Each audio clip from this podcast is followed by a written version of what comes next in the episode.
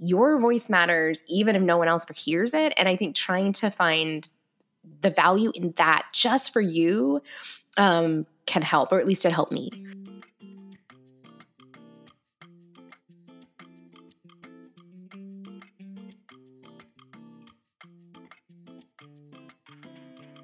On this episode of Steam Scenes, Emma Barry is on the Steam seat. Emma is a teacher, a novelist, a recovering academic, and a former political staffer. She's had a hell of an interesting uh, career life.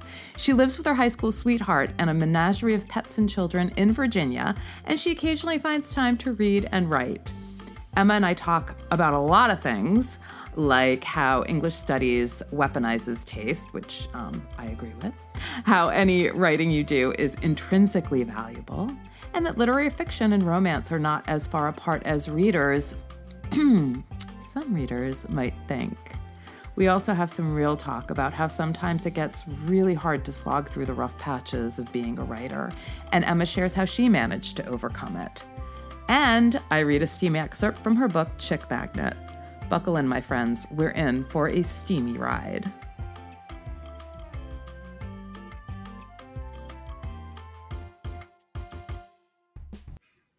Emma, hi. Thanks so much for being here. Ella, it is my pleasure. Thank you so much for having me. Oh, they see I'm trying a new um a new opening where I'm not reading the bio and so I feel a little lost at the moment. So, hey. Maybe I should have read the bio.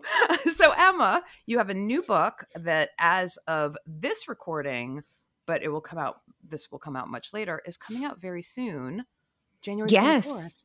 I know it seems so soon, but it also seems so far away.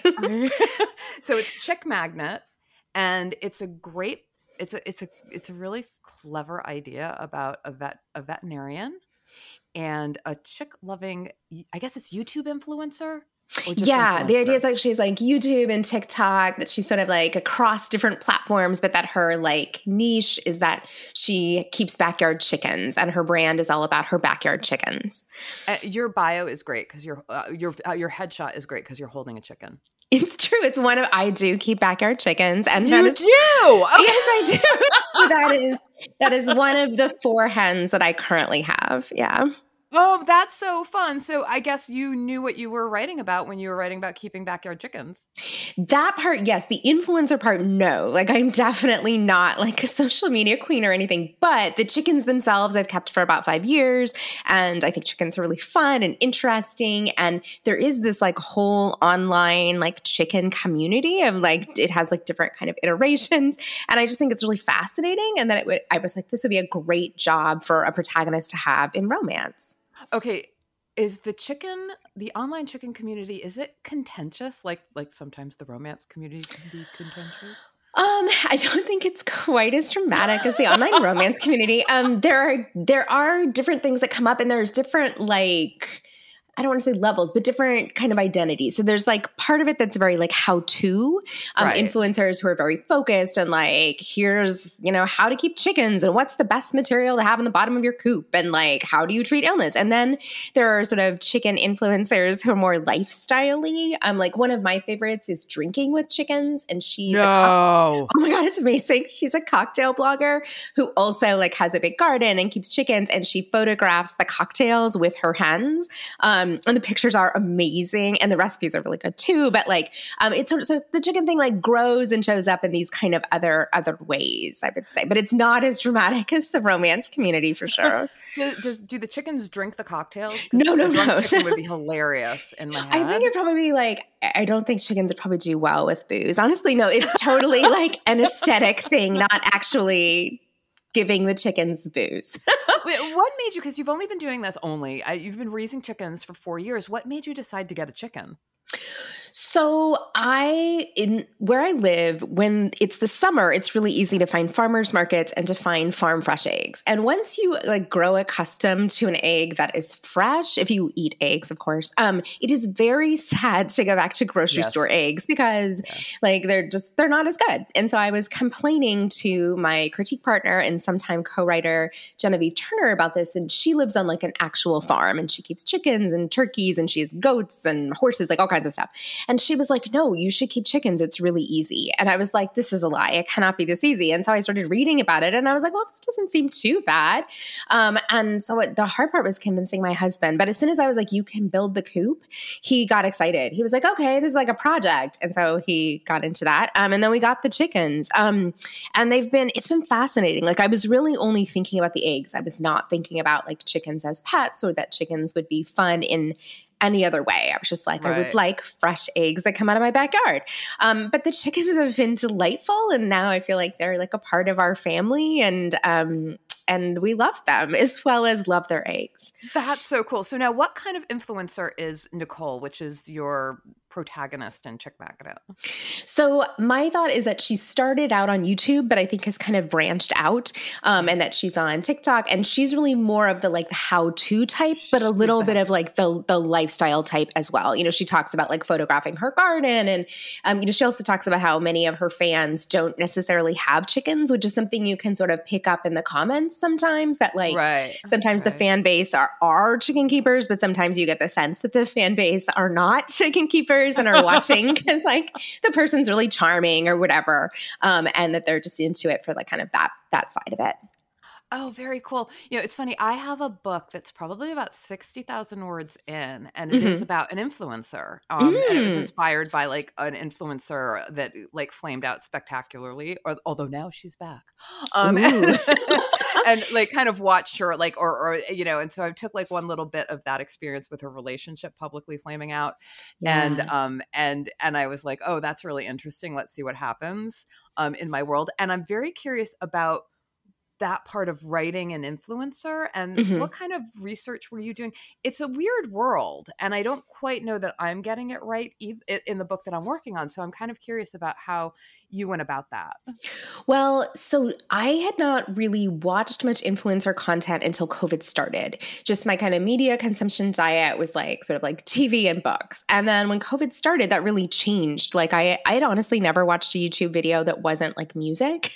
but oh, then, oh wow, no, I know I'm such a dork, but I just was like sort of focused on other things. And then during lockdown, started like watching more stuff on YouTube, started watching TikTok, and just became really fascinated by it. So there have been several good, like longer features about influencers. Like Vox did a really long feature about the like influencer houses in LA. Oh, yeah.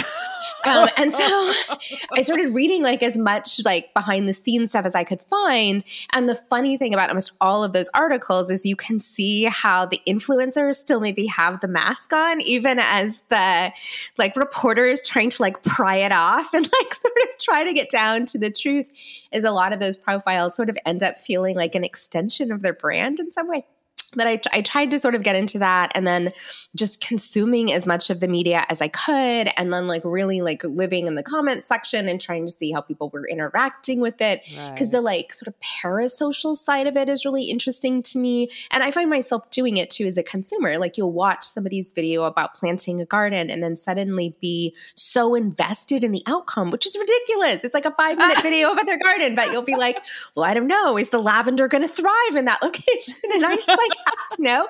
Um, so that was sort of how I approached the research. Um, but I too share the concern that it's really, I could guess, really hard to get it right because I don't think anyone wants to take off the mask or I think it's really mm. hard. I wish I knew some like bigger influencers that I could ask, but I don't. And I, I don't want to like show up in someone's DMs and be like, I'm researching a book, right? Hey, can you help me figure this out? Yeah. Yeah. yeah. yeah. sound I mean, like a is, weirdo. It is kind of more, you know, definitely more of that sort of like research watching watching mm-hmm. what they're doing, seeing how they're interacting, reading stories about them. I there the one particular influencer that I was following, and I I feel like I was I'm in like because I was looking at a lifestyle influencer, and I think mm-hmm. that's a little bit that sounds a little bit more toxic than chicken influencers, yeah. although I could be wrong. um, and there was like a lot of like hate YouTube videos about this particular person, like mm-hmm. two hour long rants about why they were so awful. Oh, wow. And yeah, it was kind of wild. It was definitely this sort of crazy rabbit hole. And um, a friend of mine who is sort of like we cheer each other on with our writing, and we're not critique partners, but we'll sprint together and stuff like that she was like, You just have to start writing the book because mm-hmm. I was mm-hmm. getting so consumed by the research. Um, because it was so fascinating and it was this sort of like almost like sociological study of how hard things can get online. Yeah. I mean, I I do the same thing with the research and uh, for me, I want to understand it well enough that I can yeah. fit my story and my characters inside the boundaries of what's possible, but sometimes I definitely worry that I can get so caught up in like having to get it right that I become obsessed with a level of granularity that readers will never care about. Right. So it's like, right, right. how do you make it feel real, but not be like, I must describe all of the little nitty gritty details that no one but me will ever care about. Right, right. I think I wrote, I wrote one in one of my books. I think like it was like the book before last, I think. Yeah. I had this whole scene where I did all of this research into a New England clam bake Mm-hmm. And my editor came back with, "Do we really need 10 pages of a clam bake?" Because I like went into detail about what you do and the rockweed and the this and that, and she was like, "Cut all that shit, will you?" Yes, no, I that's happened to me more times than I can count. Or you find yourself being like, no, we must keep this one line. Okay, we'll lose the whole rest of it, but this one line has to justify the 40 hours I spent learning all about this. Um, yes, and trying to get that balance right with Nick and Nick's job was really hard for me, and I hope I walked the line well, but we'll see. um, so I guess we should maybe back up a little bit, and you have this this really sort of interesting background um, where you're an academic or recovering academic, um, also a political staffer, which I'm kind of like, ooh, tell me more um, on that. And you're also a romance writer. And I'm really curious how that all fits in the Venn diagram of you. Like, how did you get to romance writing? Well, that's sort of a good question. So, right after college, I moved to DC and I worked for a senator for a couple of years. And I, I mean, I was just writing for him, essentially, like answering mail and writing some very low level speeches and that kind of thing. And I loved working on the Hill. It was great, it was exciting. Um, but I was also working I mean, like 60 to 70 hours a week. And yeah. it was, you know, like a little bonkers. And I missed books. And well, I knew smart, thoughtful people in DC. It also was more political and not like partisan politics. That didn't bother me actually, but like interpersonal office politics were very exhausting to me. Mm-hmm. And it mm-hmm. sort of felt like the, the wrong people got ahead. And I just got very tired of that. Wow. And so in my head, academics was very different. Ha ha, joke was on me. Um, like, so I was like, I'm going to go to grad school and, you know, get back to, because I'd studied English as an undergraduate. I was like, get back to books and that's going to be great. And I'm going to have more like work life balance. Every single aspect of this was a total lie. By the way, like none of this worked out. And so I went to grad school, um, first in Boston and then Virginia. Um, and I got my PhD. And uh, in grad grad school, I was studying popular literature. I was studying um, like newspaper novels from the 19th century. And a lot of them had very cool. I, I mean, I think it's cool. It sadly there are no jobs. I mean, I think that is the thing to know. There are absolutely no jobs in the field that I was in, but there is often a romance kind of strand in these kinds of books. I mean, some of them really mm-hmm. are even like proto romance novels. Um, and one of my professors in grad school was telling me about how she was teaching this class on women's popular culture and she was going to teach some romance novels. And I was like, romance novels? I've never read one of those. And so I literally Googled best romance novel ever because if I was going to read one, right? What came up? I'm dying well, to know what came up. It was the All About Romance, the, the book blog, their list, right? And they do like an annual list, or maybe it's like every three or four years or something, but like the readers vote. And the okay. number one book that whatever, whatever list I was finding was Lord of Scoundrels by Loretta Chase. So I was like, okay, that's to be my one. It's to be my one romance novel. Um, ha, hilarious. Every part of this is not to work out. And so I sat down and read that book and I loved it. I had not had fun reading a book in like 10 years at that point. Yeah, um, yeah. Um, because all of my reading was for school and yeah. all of my reading was going to be for my dissertation or I was going to write about it. Um, and so books had just stopped being fun for me. And so I read that book and I loved it. And I think there's like critiques of it. And I don't know that I think it's like the best first romance to give someone. I mean, there's a whole lot to say about that book. But for me at that moment, um, you know, I just adored it and I loved everything about it. And so then I read like 50 more romances in the next month. I mean, no kidding. Like I was on maternity leave and I just read romance. I nursed my children. I have twins and like read romances wow. nonstop for like six months. Actually, um, that, that's kind of nice. I mean, except for the lack of sleep. Like I did not yeah. sleep and I read romances and nursed my children. If I'd been sleeping, like maybe. That would have been um, perfect if they'd been sleeping there. It would have been perfect. Um, and at the end of that sort of experience, I wanted to write a novel, which I had never wanted to do. Like a lifetime of reading literary fiction, you know, studying, you know, literature with like a big L, you know, and two T's had never made me want to write a book or never made me think I could write a book. But at the end of reading all of those romances, I mean, and not the end, I'm obviously still reading lots of romances. Um, you know, I wanted to write something that could be that fun to read and could be that joyous um, versus kind of often the heavy, kind of sad books that I was reading for school. Um, and so I sat down to write one novel. Again, are we sensing a pattern here? I was going to write one just to like do it, just to try it out. And it was terrible. Like my first book was so bad.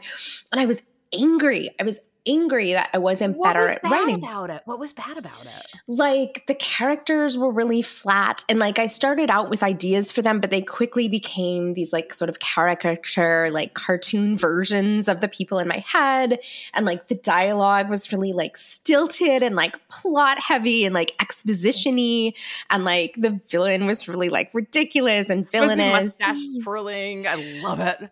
I mean, pretty much right. And it was just like, the, like I didn't have enough plot. So like I finished and it was like 55,000 words. And that was like clearly not the right length. And like just everything about it was bad. And I was pissed because it felt as if like a lifetime of reading books, I should know how to write one, right? I mean, ha, hilarious as if those things are really related. But I was so mad. So I went out and got a bunch of craft books and started, you know, reading about how to write a book, which you would think that's where I would have started, but I didn't start there. Um, and then I started revising it and it got better. But I was like, okay, I'm going to write one more book. Now I'm going to put, you know, into use all these lessons I've picked up. So I wrote a second book and it was better, but it was still not good. Um, and then I was like, okay, this is it third third time's the charm. And the third book I wrote is the first book I sold. Um, and so it just took Amazing. me a while, but I sort Amazing. of fell in love with writing along the way. But it was purely out of being pissed that my first effort was not like a masterpiece. so now, what was that book? So that book, um, when it was originally published, was called Special Interests, and it was published with Carina Press. And I've since gotten my rights back, and it's now been republished under the name The One You Want. And it's a book set in DC. It is not, even though it's like slightly inspired by my experiences on Capitol Hill. It's not autobiographical or anything, um, but it's about like a woman who works for a construction union, um, and she's been going through some stuff, and she and she's very idealistic, and she ends up meeting this guy who works in a Senate office who is incredibly cynical and is very much like, I just want to get a deal done, and they're very drawn to each other, but obviously are extremely different people, um, and right. so they sort of end up dating, but like they don't think, I think mutually don't think there's any way they're going to be able to make it work, and then obviously they do because it's a romance, but the idea was like I was interested in kind of opposites attract, but where they're ostensibly on the same side side, like they're both Democrats. Um, but how could there be these really deep divisions, even with somebody you should have like a lot in common with? Um, right. And so that was kind of the idea of that book. That's really cool. Now, so you're writing so you're, you're writing romance I, am mm-hmm. sort of fascinated by the fact that you have this english lit background and you never once had any desire to write and it wasn't until you read a romance and you were like oh yeah, I think I want to write. Like that's, I think that's really fascinating. Um, I think it's that there really is a division between like the people who write books, like MFAs um, and creative writers, and then the people who do like the criticism of the books. Um, even like in my program now, where there are there's a big MFA program, there's not a lot of overlap between the like literature professors and the creative writing people. They're very different. Um, that's and so really I, surprising. I would I would think so too, but I I mean, I, I have no way to to explain why it's that way. It's just that there seems to be this huge division, and I I am a analytical person and um, maybe more of a mind person than a feeling person. I think I'm like a big feelings, but I keep them like contained because they feel unstable to me. Um, and so romance writing gave me a way to kind of tap into that and to kind of use this other part of myself that I think I'd always ignored. But I don't know. I just I love reading literature. I love literary fiction. I genuinely it just is not the way my voice comes out when I write creatively. And I'm not sure that I could. Like, I don't think I could remake myself into someone who writes the kind of books that you teach in a college lit class, you know? The guy, right. my voice is more commercial, I think. Right, right. I, and I, well, I mean, I think it's really interesting when I, when you think about, what you were studying in grad mm-hmm. school that was the commercial fiction that was the genre fiction that was the pulp fiction of its day 100% so yeah i don't think that you're that far off right you know? yes i mean and definitely like reading those books and part of why that was my dissertation topic is that i did enjoy reading that commercial fiction and it was like how do i make this like an official topic right like how yeah, do i make yeah. this like acceptable to that like literary establishment many of whom also think those books are kind of trashy too. So, like, there was kind of a sense, even when I was working on my dissertation, where people would be like, right, but are these books actually good? Right. And there was sort of this sense that, like, the answer was clearly no. I was supposed to say, no, these books are terrible. I wasn't supposed to be like, no, actually, I think they're really interesting. And what is different between these books and Hawthorne? Like, I was not supposed to say that. There was a very clear, like, value system, you know, to that too. That's really interesting because, you know, I, I mean, I think probably most famously, right, is Charles Dickens, who wrote mm-hmm. that in the newspaper books and yeah hilariously that's why his shit is so long because he got paid you know he was he was trying to get paid so he was extending his work out mm-hmm. very very long so he could continue getting paid but now he's taught as as sort of classic literature like there is a crossover jane jane austen too was sort of poo-pooed as as oh that look at her romance books and now she's considered a classic author yeah, and I mean, in Raymond Chandler is another example oh, of someone yes. who is writing like Perfect. crime fiction, and you do yeah. see like scholarship on Raymond Chandler. I mean, what I can say is that I think at any given moment, like when you actually zoom in, what's happening literarily is often like much more rich and interesting than the kind of way the, the canon is just by definition going to like reduce the complexity of things, right? Because you're going to take like one book published in a 10 year period and be like, okay, that's the great book of the 1860s. And like, you're not going to read anything else from the 1860s. But if you zoom in, there's going to be like a million other things happening. And I mean, I wish I had an answer for it. I just think that English studies weaponizes taste. I mean, like that's the only thing oh, I can say. I love like, that actually. and so there's a sense that like people's taste and what they like says something about how smart they are or what their value is as people. And um, I think English professors know that intellectually because we've all read Bourdieu, but like I don't think we often live that way. Like we know that's snobby and bad, but I think a lot of them still kind of weaponize it in that way. Oh my god, that's that's actually a really great way to put it. Um, and it's unfortunate because I do think popular fiction there there is this sort of connection if you look at popular fiction and you look at what's going on in the world kind of like and it's really unfortunate because cinema does this film studies programs do this they take a look uh, at the popular genres and they're able to sort of say hey this is a reflection of a very specific period in time and what was going on and this is a the artistic reaction to it. And and it happens in genre material and i don't think academia gives it enough credit. Oh, 100%. And I think in English, it's been almost exactly the opposite tendency. And the books that are more like overtly political or that chew on like whatever the issues are of a given day are often treated as kind of less serious than the ones that mm. either don't treat that material at all or treat it in a more sublimated way. And you can even see it in like an individual's like body of work. Like, like no one treats Sanctuary as like the serious Faulkner novel, even though that novel is about like rape and race and like very overt political topics, it's a less overtly political novel that gets the scholarship more often. Or like Herman Melville, like we don't tend to talk about Mardi, which is a novel that talks about colonialism really directly, like we talk right. about Moby Dick, because that is less obviously political. And so I think right. that actually plays into what happens in literary studies for sure. That's so fascinating. This is a whole other topic that we can talk about. Um, but I'm sort of curious when you were writing these first books and you're writing romances, were you, were you always like, yes, I'm going to write sex on the page, or did you shy away from that at first? Um, my first two books do not have as much sex on the page, and the third one has more. And I think it it was not a conscious decision as much as it was something that grew out of my growing confidence as a writer and my growing understanding of my voice. And so as I became more confident, I began asking, like, what can I show in a love scene? What can I show through writing sex that I can't show any other way? Right. And right. so, like, how can this be like a tool of characterization or a, a, tool of, you know, the plot complications I'm trying to build? Um, and, and just like, it just felt to me like leaving something in the toolbox to not write that. So again, I, I never wrote anything that was fully closed door, but definitely like slightly lower heat. And I don't know that I'm a high heat writer now. I don't think I am. I think I'm somewhere in the middle. Um, but but just to kind of embrace that a little. That's really cool. How was writing the first, like that first intimate moment? Was it awkward or did you find that you were just like, yeah, okay, just another scene, right?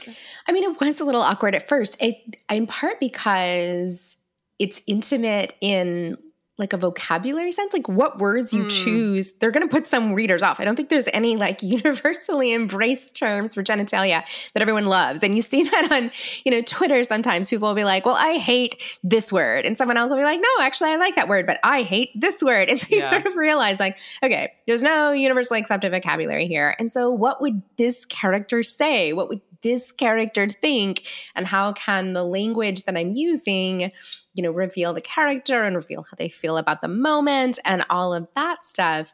Um, but without, for me, I had to kind of set aside what a reader's going to think and just be focused on the characters in that moment. Yeah. But it requires knowing them very intimately. You know, what is their sexual history and how do they feel about that? And what have they done? And what have they not done? And how do they feel about that history? And then how is this moment going to be different? Um, and so it, it requires an intimacy with the character um, that I think writing them going to the grocery store maybe does not have the same kind of a sense.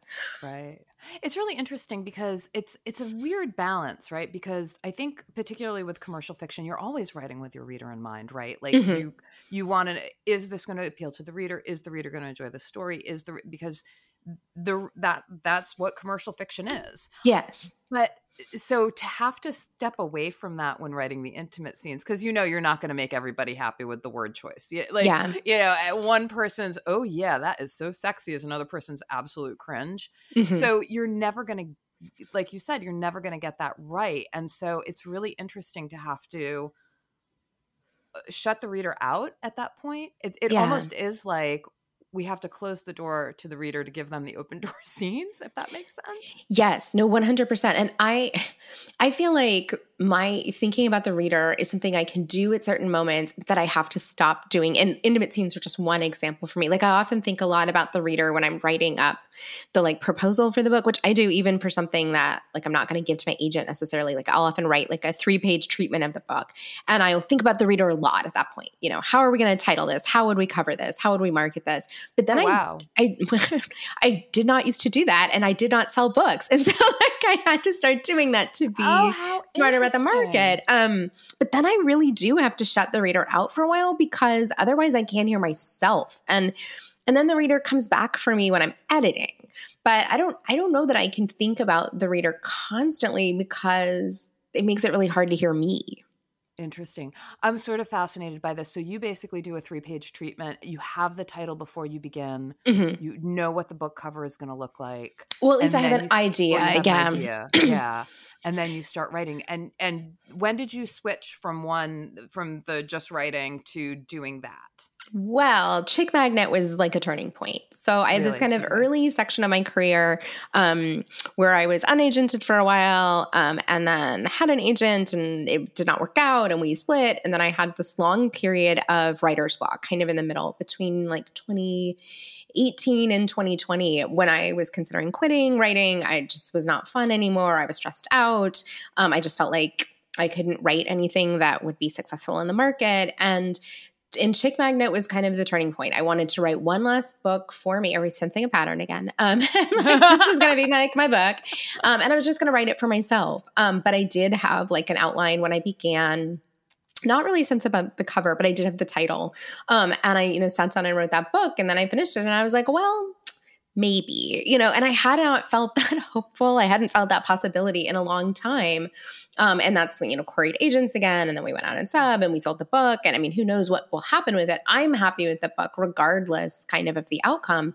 But everything I've written since then or worked on since then, I've had like the three to five page treatment to begin with.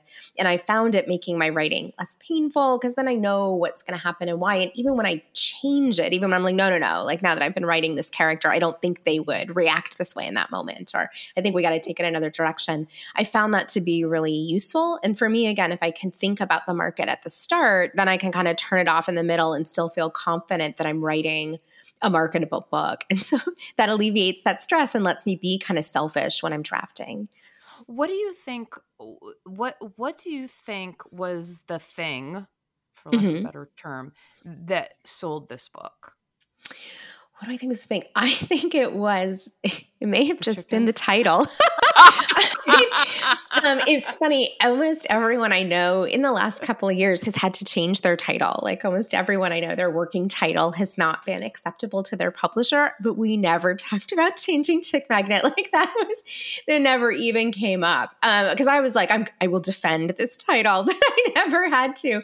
Um, I think it is the kind of concept of the books. I think the chickens were helpful um and and maybe the social media influencer angle i think that and certainly mine is not the only one on the market with that in it but i think that's really appealing right now. Interesting. So i gotta hurry up and finish this one that i'm working on that you I do yeah in like six months. Um that's really kind of interesting. Um so I don't I'm not quite ready to dig into your intimate intimate scene yet, but uh, you have a lot of pub of books before Chick Magnet, like, mm-hmm. and obviously, uh, you know, the political persuasion series, Fly Me to the Moon series, which looks really fascinating. That's sort of set in the 60s. Yes. And those I co-write co-wrote with my friend Genevieve. And yeah, they're essentially like Apollo 13 with banging. I mean, that's the way I, I would describe them. But yeah, they're set in the 60s. Astronauts are the protagonists for some of the books, engineers for some of the other ones. Um, but we were really interested in like 60s gender roles and like what does like femininity mean then and what does masculinity mean and kind of trying to unpack and subvert those things. But yeah, that's the kind of idea there. And there, there was another series where we wrote it, got good reviews, and there's sort of cult favorites, I guess. Like I still hear from readers, uh, particularly the second book, Earthbound, which came out in 2016, so like a long time ago in the romance wow. world, and I it still seems to have to have some readers. So it's like writing the Rocky Horror Picture Show or something. I think that's like, really cool. Never a hit, but kind of always always simmering out there. I guess one of the things that sort of strikes me with your body of work is it feels like are you like they it, it feels like these are sort of like you're writing in all these like different genres or, or like like are you like chick magnet is clearly comedy like rom-com mm-hmm. yeah and the political sp- persuasion seems a little bit more intrigue or am, do i have that wrong? Um i mean it's it's contemporary i would say I, and i would and i would call even chick magnet contemporary romance not rom-com i mean it, there are rom-com. elements to it but it's also like his business is failing and her ex gaslighted her so like um i mean i hope it's funny but i think there's also like some heavier things in their backstory and i i would say the political persuasions are um you know contemporary romance the characters in that series are in their 20s 20s. So I guess it's like potentially on the high edge of new adult versus like now I could not write people in their 20s anymore. I'm definitely like writing characters in their 30s at this point. Um, so yeah. That's really cool. That's because I, I, was like, oh, this is really fast. Like your body of work, just on the whole, is super fascinating in terms of how how varied it is. Thank you. It seems, which I think is really cool. Um, like okay, like this funny guy. Mm-hmm. I'm I'm like, oh, I have to buy that one. That one sounds so, so good. I'm so excited about that book. Um, yes, I am psyched for that one. It's coming out in May, and um, I I just couldn't be happier with how that one turned out. Now, is that one is that one also through Montlake? It is. Yes, that is the okay. second book on my my contract with them. Okay, cool. Because it's you, uh, uh, you know, so everybody knows what we're talking about here. There are no chickens. No um, chickens. It's totally different, completely unrelated in every way. And it's at New York City, and you've got um, funny guy is that a comedian, right?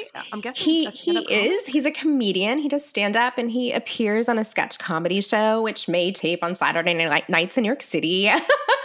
um, and he's like a tornado of a human being. Like he's just an absolute chaos muppet um, very famous. And his ex was a pop star, and she wrote a song about him and about kind of what a mess he is. And it's become like a huge hit. Um, and so there's this media firestorm, and he hides out at the apartment of his childhood best friend. And she is like the opposite of a chaos muppet. She's like a total order muppet.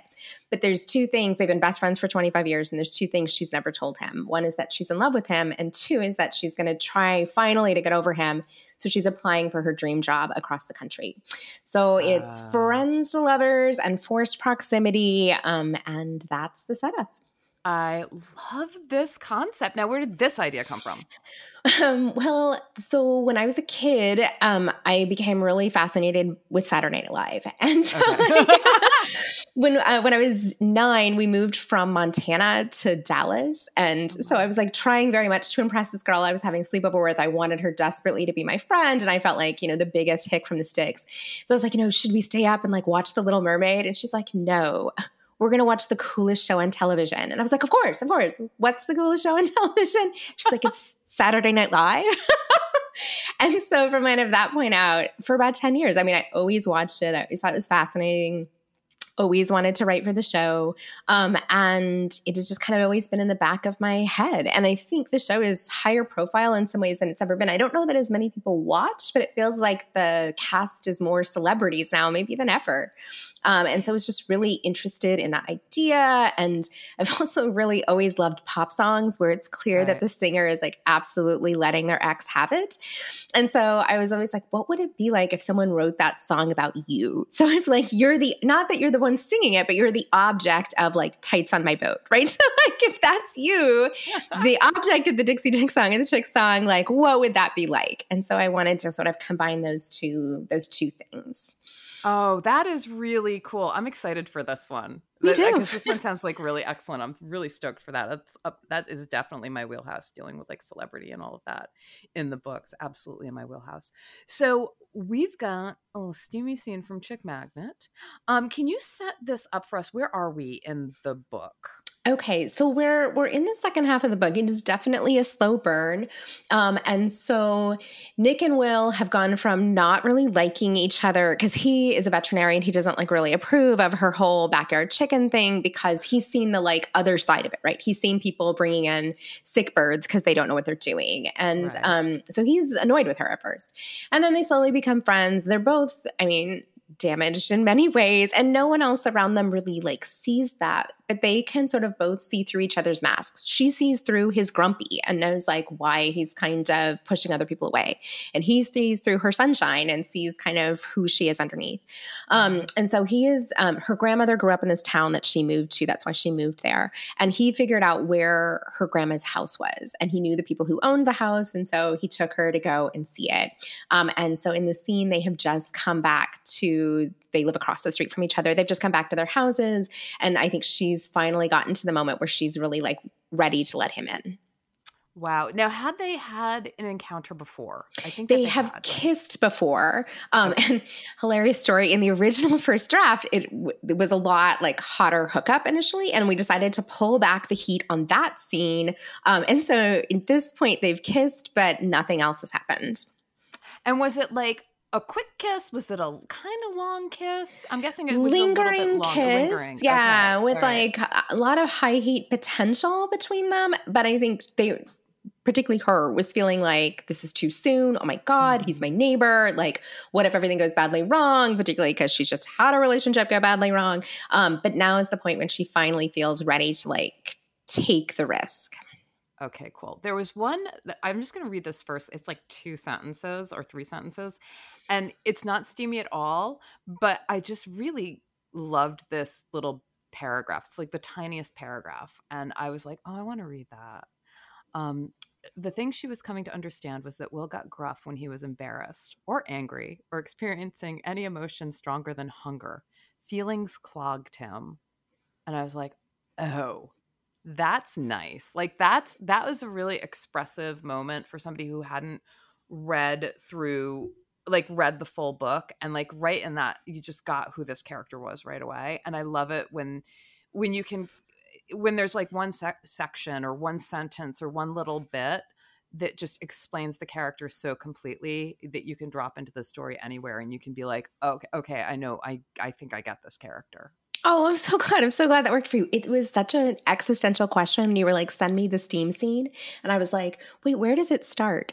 And like in my head, it was really hard to figure out, like, well, because I think I'm someone, I hope I'm someone, my goal is to be someone whose focus is on emotions, not just yeah. choreography. And so it was like, where does this scene start? Does it start outside? Does it start in his bedroom? Does it start when they take their clothes off? Like, where where's the beginning of this scene? And it was, I don't know if I chose right. It was really hard to figure out.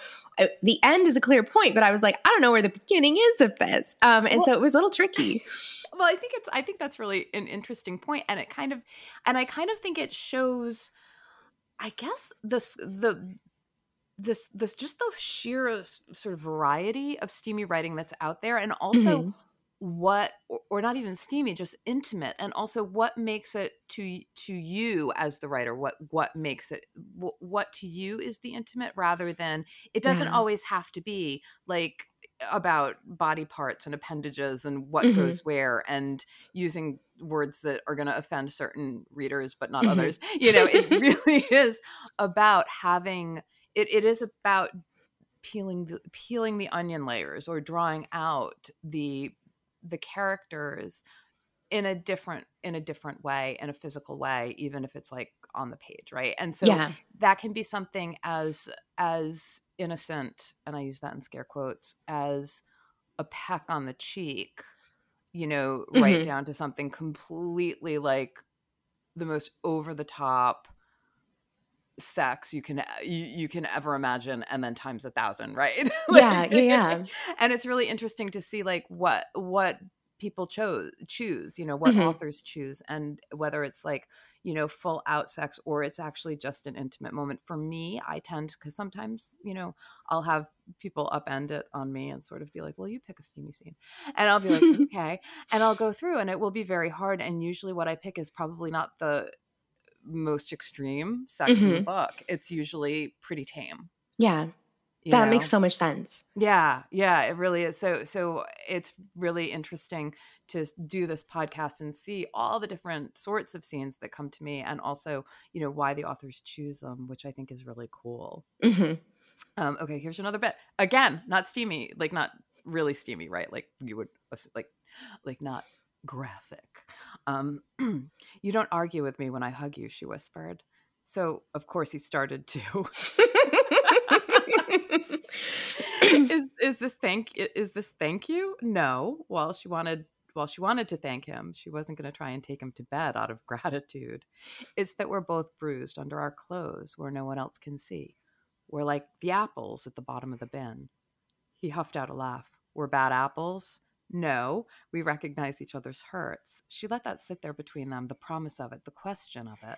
But she could feel his body responding to her nearness, could feel him growing hard, hungry, giving a preliminary answer. I really love that. Apples at the bottom of the bin.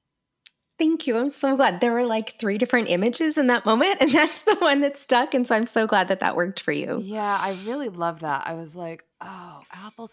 And then the bad apples thing was hilarious. Like, I was like, oh, come on.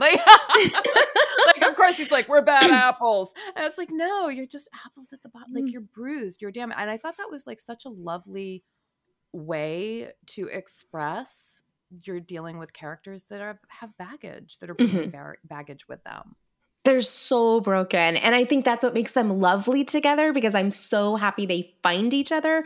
But yes, these two have a lot going on. Um, now, okay, so now we're getting into it. We're getting there. Um, and now we're getting a little, they've, now they're kissing and it's that high heat level kiss.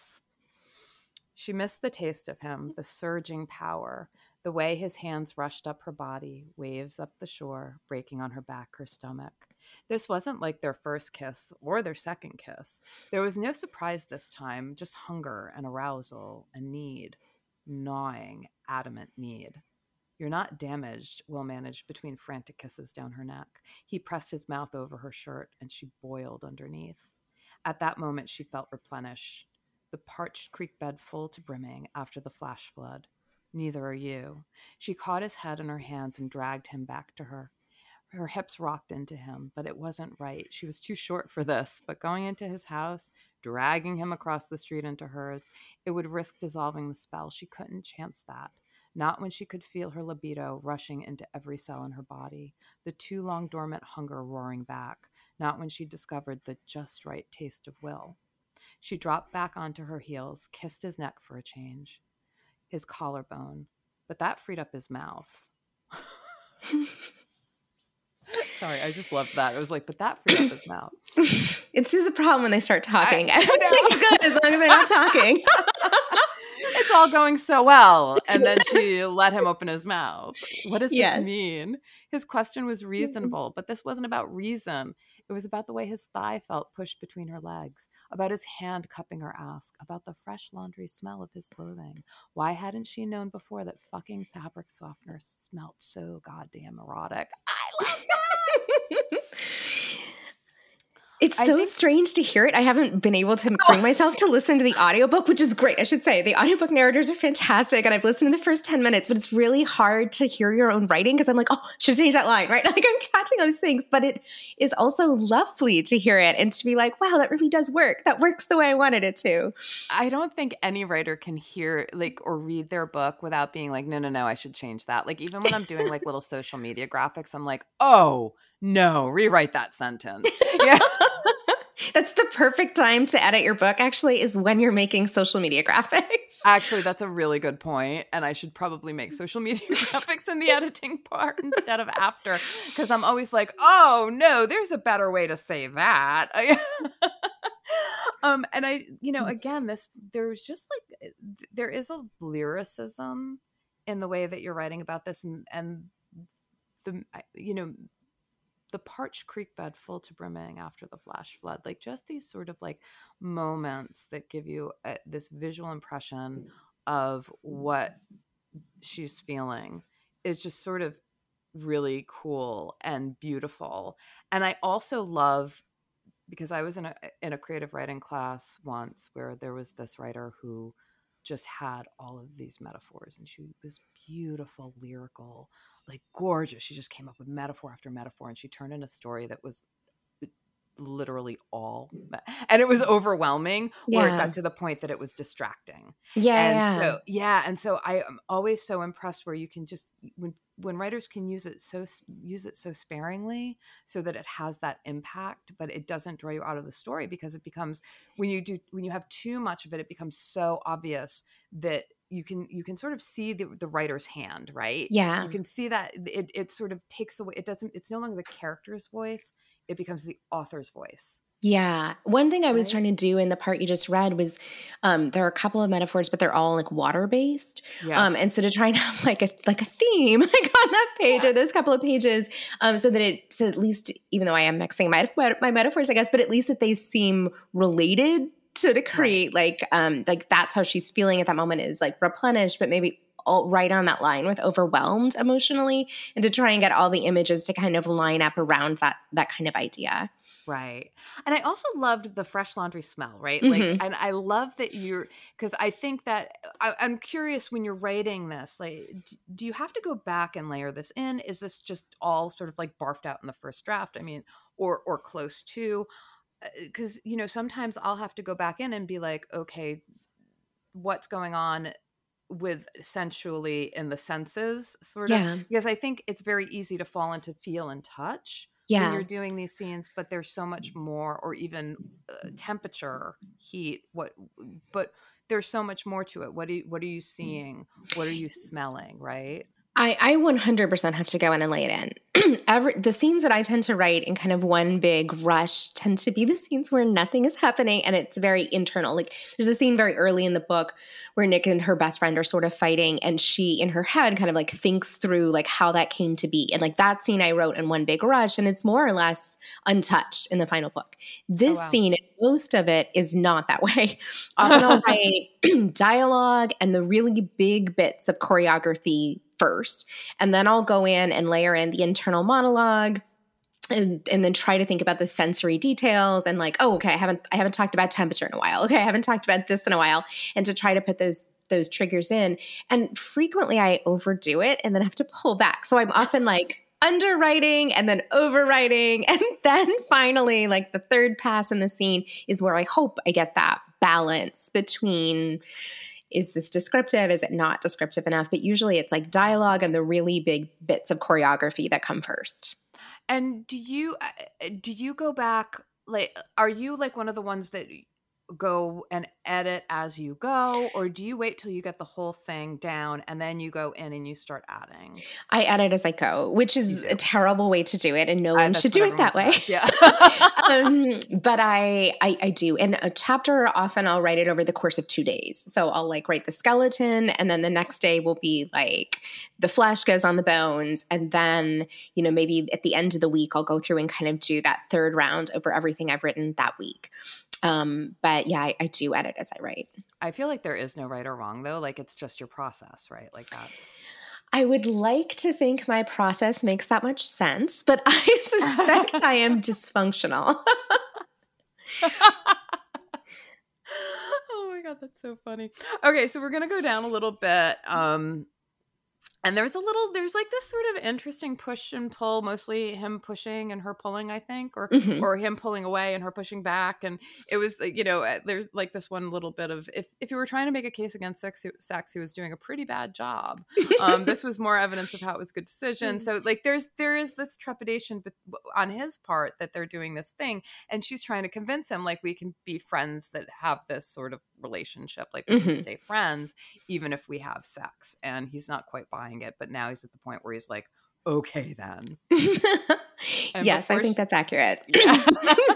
and before she had a second to revel in her win she was over his shoulder and he was crossing the yard those great legs of his eating up the ground beneath them while every bit of her hummed in anticipation she didn't get a good look at mm. his kitchen mm. before he started up the stairs and then down his upstairs mm, hallway to his bedroom. She bounced once on the bed before he'd covered her with his body. Dreamed about this, she managed between kisses, frantic, breathless kisses, the contact, the break, the gasp, the struggle with her shirt, her pants, and then finding his mouth again. Will rolled back onto his knees and was peeling his shirt up. His muscles were lightly scored and perfect, the sexiest anatomy textbook in the world, and she was going to get to touch him. She skimmed her fingertips over his body. How are you a vet? Weren't vets supposed to be basically disembodied, just hands and a mm. head? It would be a shame to dis anything this body. How are you a hmm. chicken person? He asked, returning the favor. He's like chicken person, like that's a bad thing. Like from his perspective, definitely a bad thing. which I thought was hilarious. I was like, oh my God, a chicken person.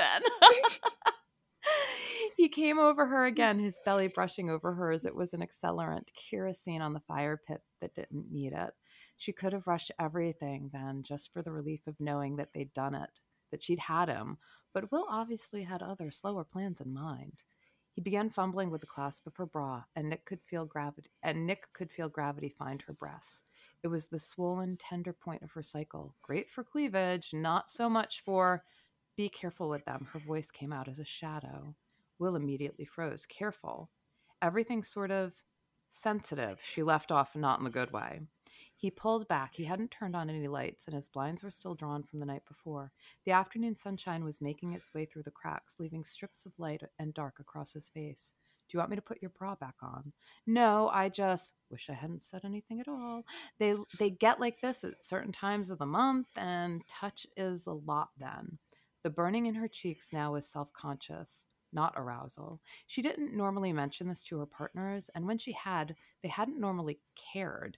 No one had been cruel, but they also hadn't been conscientious. So she just stopped saying anything at all. She had absolutely no idea why she blurted it out now, but she wanted the words back.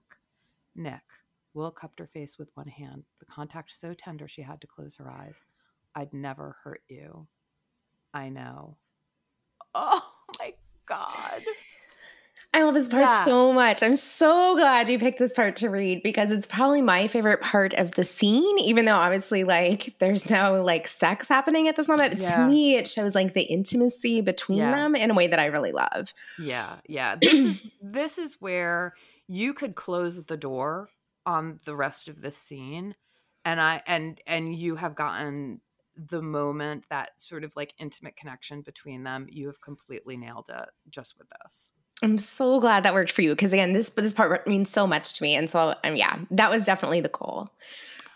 I thought, and I loved the because obviously people with breasts and cycles can experience extreme soreness. Yeah. And I don't think, and I'm guilty of this myself, we put enough of that. This is what really happens when mm-hmm. you're cycling or when you, you know, when this or that or whatever, like these real life things about our bodies come into play. And you know, I think for myself, I'm just so worried about getting it right. I yeah. don't necessarily think think about these other things that can kind of get in the way, particularly of a woman's pleasure. Yeah, yeah. Um, you know, and deal and who, how is the partner dealing with that? Mm-hmm. And I think that that says a lot about the partner at that moment. I mean, that was certainly the goal. I mean, one, I wanted to realistically represent, you know, something that I, I mean, I've seen it on the page, but not that often. Um, but two, I, what I really cared about, I guess, the most in that moment was Will's reaction, right? And yes. kind of showing that, like, he's able to see this thing she's telling him. She kind of doesn't really want to tell him and she, like, regrets it immediately, but he doesn't, he react responds perfectly right? And with like right. incredible empathy toward her.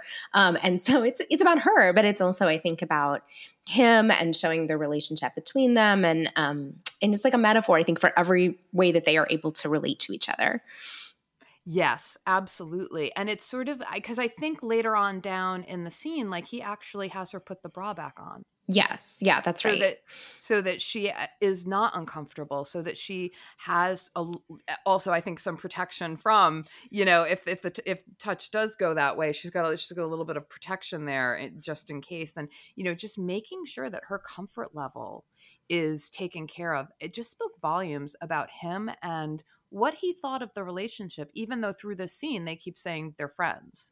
Yes. And his hesitancy is because he wants them to be more than friends. So, like, I think for him, that's like, that's not good enough. Like, for her, right. that's, she's lying to herself, of course, but like, she's saying this can be all it is. And he's like, huh, am I going to be satisfied with that? And so I think part of when he responds in that way, it's him showing her, like, I'm going to care for you and take care of you, even if you're saying that's we're I don't want that, right? And so right. I, I think that's his commitment to her.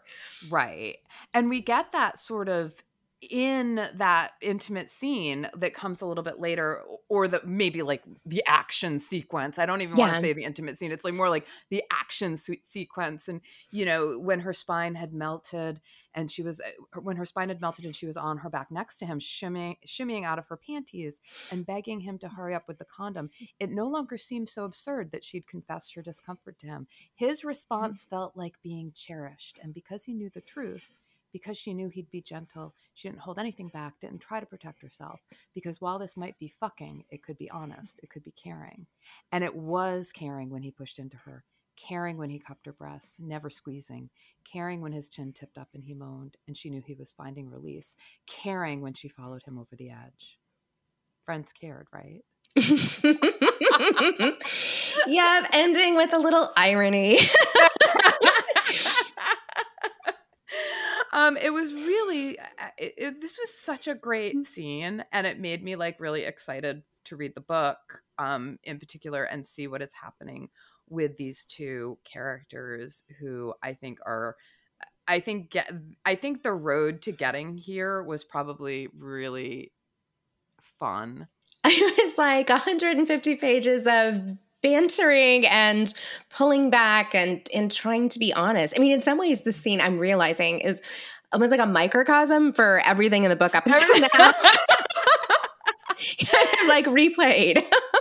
yeah. Okay. So you can tell me not to like. You can be like, yeah, I don't want to. I don't want to talk about this. But one thing that I had caught on your Instagram was, you know, that you had said if Chick Magnet was the mm. book I had to write to mend some broken part of myself, then Funny Guy is the book I could write when I was healed. So Funny Guy is the next book that's coming yes. out that we had talked about.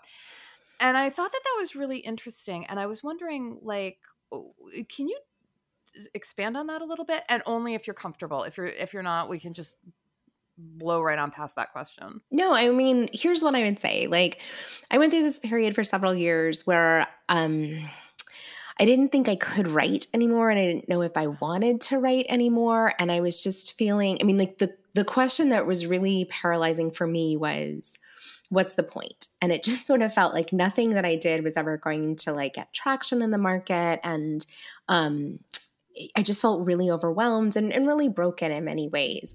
Um, and some of that was stuff that was happening, like not with my writing career, and some of it was like things that were happening in the world. But there was just this really like bleak moment for me that went on for a long time. Um, mm. and even though nothing about what I was experiencing emotionally is at all similar to Will or Nick's issues, like it's not an autobiographical book or anything. But in writing these two characters who are both bruised in the ways that we talked about, who both like have a lot of baggage and who find self actualization, I think, um, but just like find a way back to some confidence and find a way back to the people they want to be, and then are able to be kind of together and worthy of each other in that way. Something about that arc felt very healing for me and the things that mm. I needed to know in order to hear my own voice again.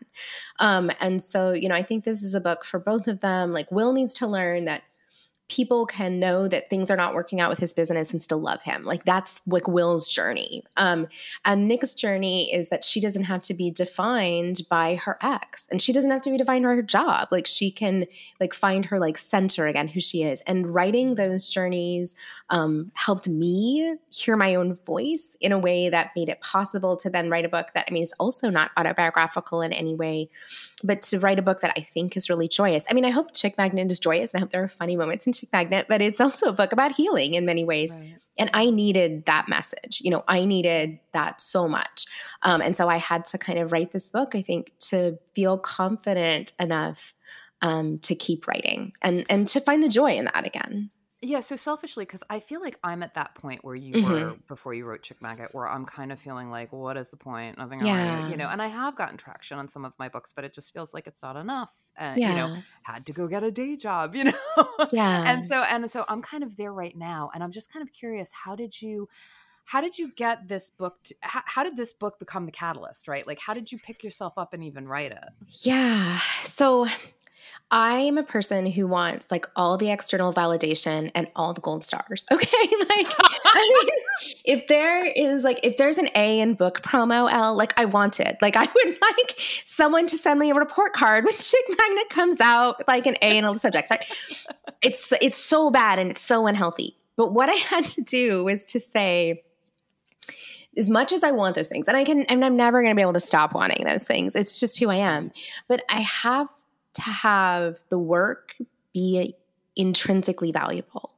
And I have to feel like there's enough in this for me that even if I'm like Emily Dickinson and the book sits in a drawer and no one else ever reads it, that there was still a point in me writing it. And so I had, I mean, this gets out what we were talking about earlier with like, do you think about the reader? But I had to shut the reader out because I had really paralyzed myself thinking so much about like, because I had the story I was telling myself was you're not a commercial writer, Emma. Like right, you right. you're a writer's writer and writers like your books and you get good yeah. reviews, but you're yeah. never gonna find readers. And I had to be like, F that, then I'm a writer's writer. And then I'm gonna I'm gonna write this book for me. It's gonna be a weird book. It's gonna be about chickens, and the characters are gonna be depressed, and and that's gonna be fine. And uh, honestly, like being selfish a little bit, and I, I mean, still a commercial book, but being selfish and being like, I don't care about the market, helped me write something that's sold. I mean, again, I don't know whether the book's going to find readers. Who knows? Like, you know, right, maybe right. another failure. But at minimum, t- tuning that out tuning that stuff out and hearing myself and like turning the volume up on me mm-hmm. was the best thing I could do. So, I mean, I don't know, like your journey is going to be different than mine. And geez, I'm so right. sorry. Like it was such a sucky period for me. And I have so much empathy for anyone who's in Thank that you. space. but what I can say is your voice matters, even if no one else ever hears it. And I think trying to find the value in that just for you um, can help, or at least it helped me. I, I kind of love that you're so, sort of saying like I'm I'm not gonna I'm just gonna write this book for me. Yeah. Um, because you know you're sort of I I it's it I think that you're concerned like it might not find readers. I don't know. Montlake is that the division of Amazon, and they know what re- like they know those they know they have the algorithms they have that back end they know what's selling and that's why i kind of feel like oh i think this will be fine yeah i hope it's true but here's what happens in my head i'm like right but i'll be the one that fails um, I know, but but, but sincerely, I know I'm I'm the worst. Ourselves. We're all awful to ourselves, but yeah, no, it's it's it's bad. But I feel, I mean, if that happens, that would be sad. And I would be sad. But I also know that it would be okay. Cause I think as I've crawled out of that hole once, I'm like, I'm not going back in that hole again. Like, I just, yeah. it has to be for you. And if it is, then the rest of it doesn't matter as much. I'm not going to say it doesn't matter at all, but it doesn't matter as much. Okay. This was great. Emma, thank you so much for coming on. It was really great to get to know you and and get to know your chickens. Um, and, and, and so Chick Magnet will be out by this by the time um, this airs. And I think also Funny Guy too might be as well. But where can people find you on the internets? Where do you hang out the most? So, my website is authoremmabarry.com, and there's links to all my socials. I'm on Instagram and I'm on um, Twitter, and there's also a link to my Spotify if you want book playlists. They're all there. Um, but I would say I'm probably, I mean, I'm on Instagram almost, almost every day, and I'm on Twitter almost every day. Okay, that's always good to know. And always, I will have links in the show notes. So if you're driving your car, you don't have to stop, pull over, or get in an accident. Don't get in an accident if you don't like that. Emma, thank you so much for being here. Thank you so much for having me, Ella. It was so much fun. Um, Anytime. And. Come back. Come I back. will.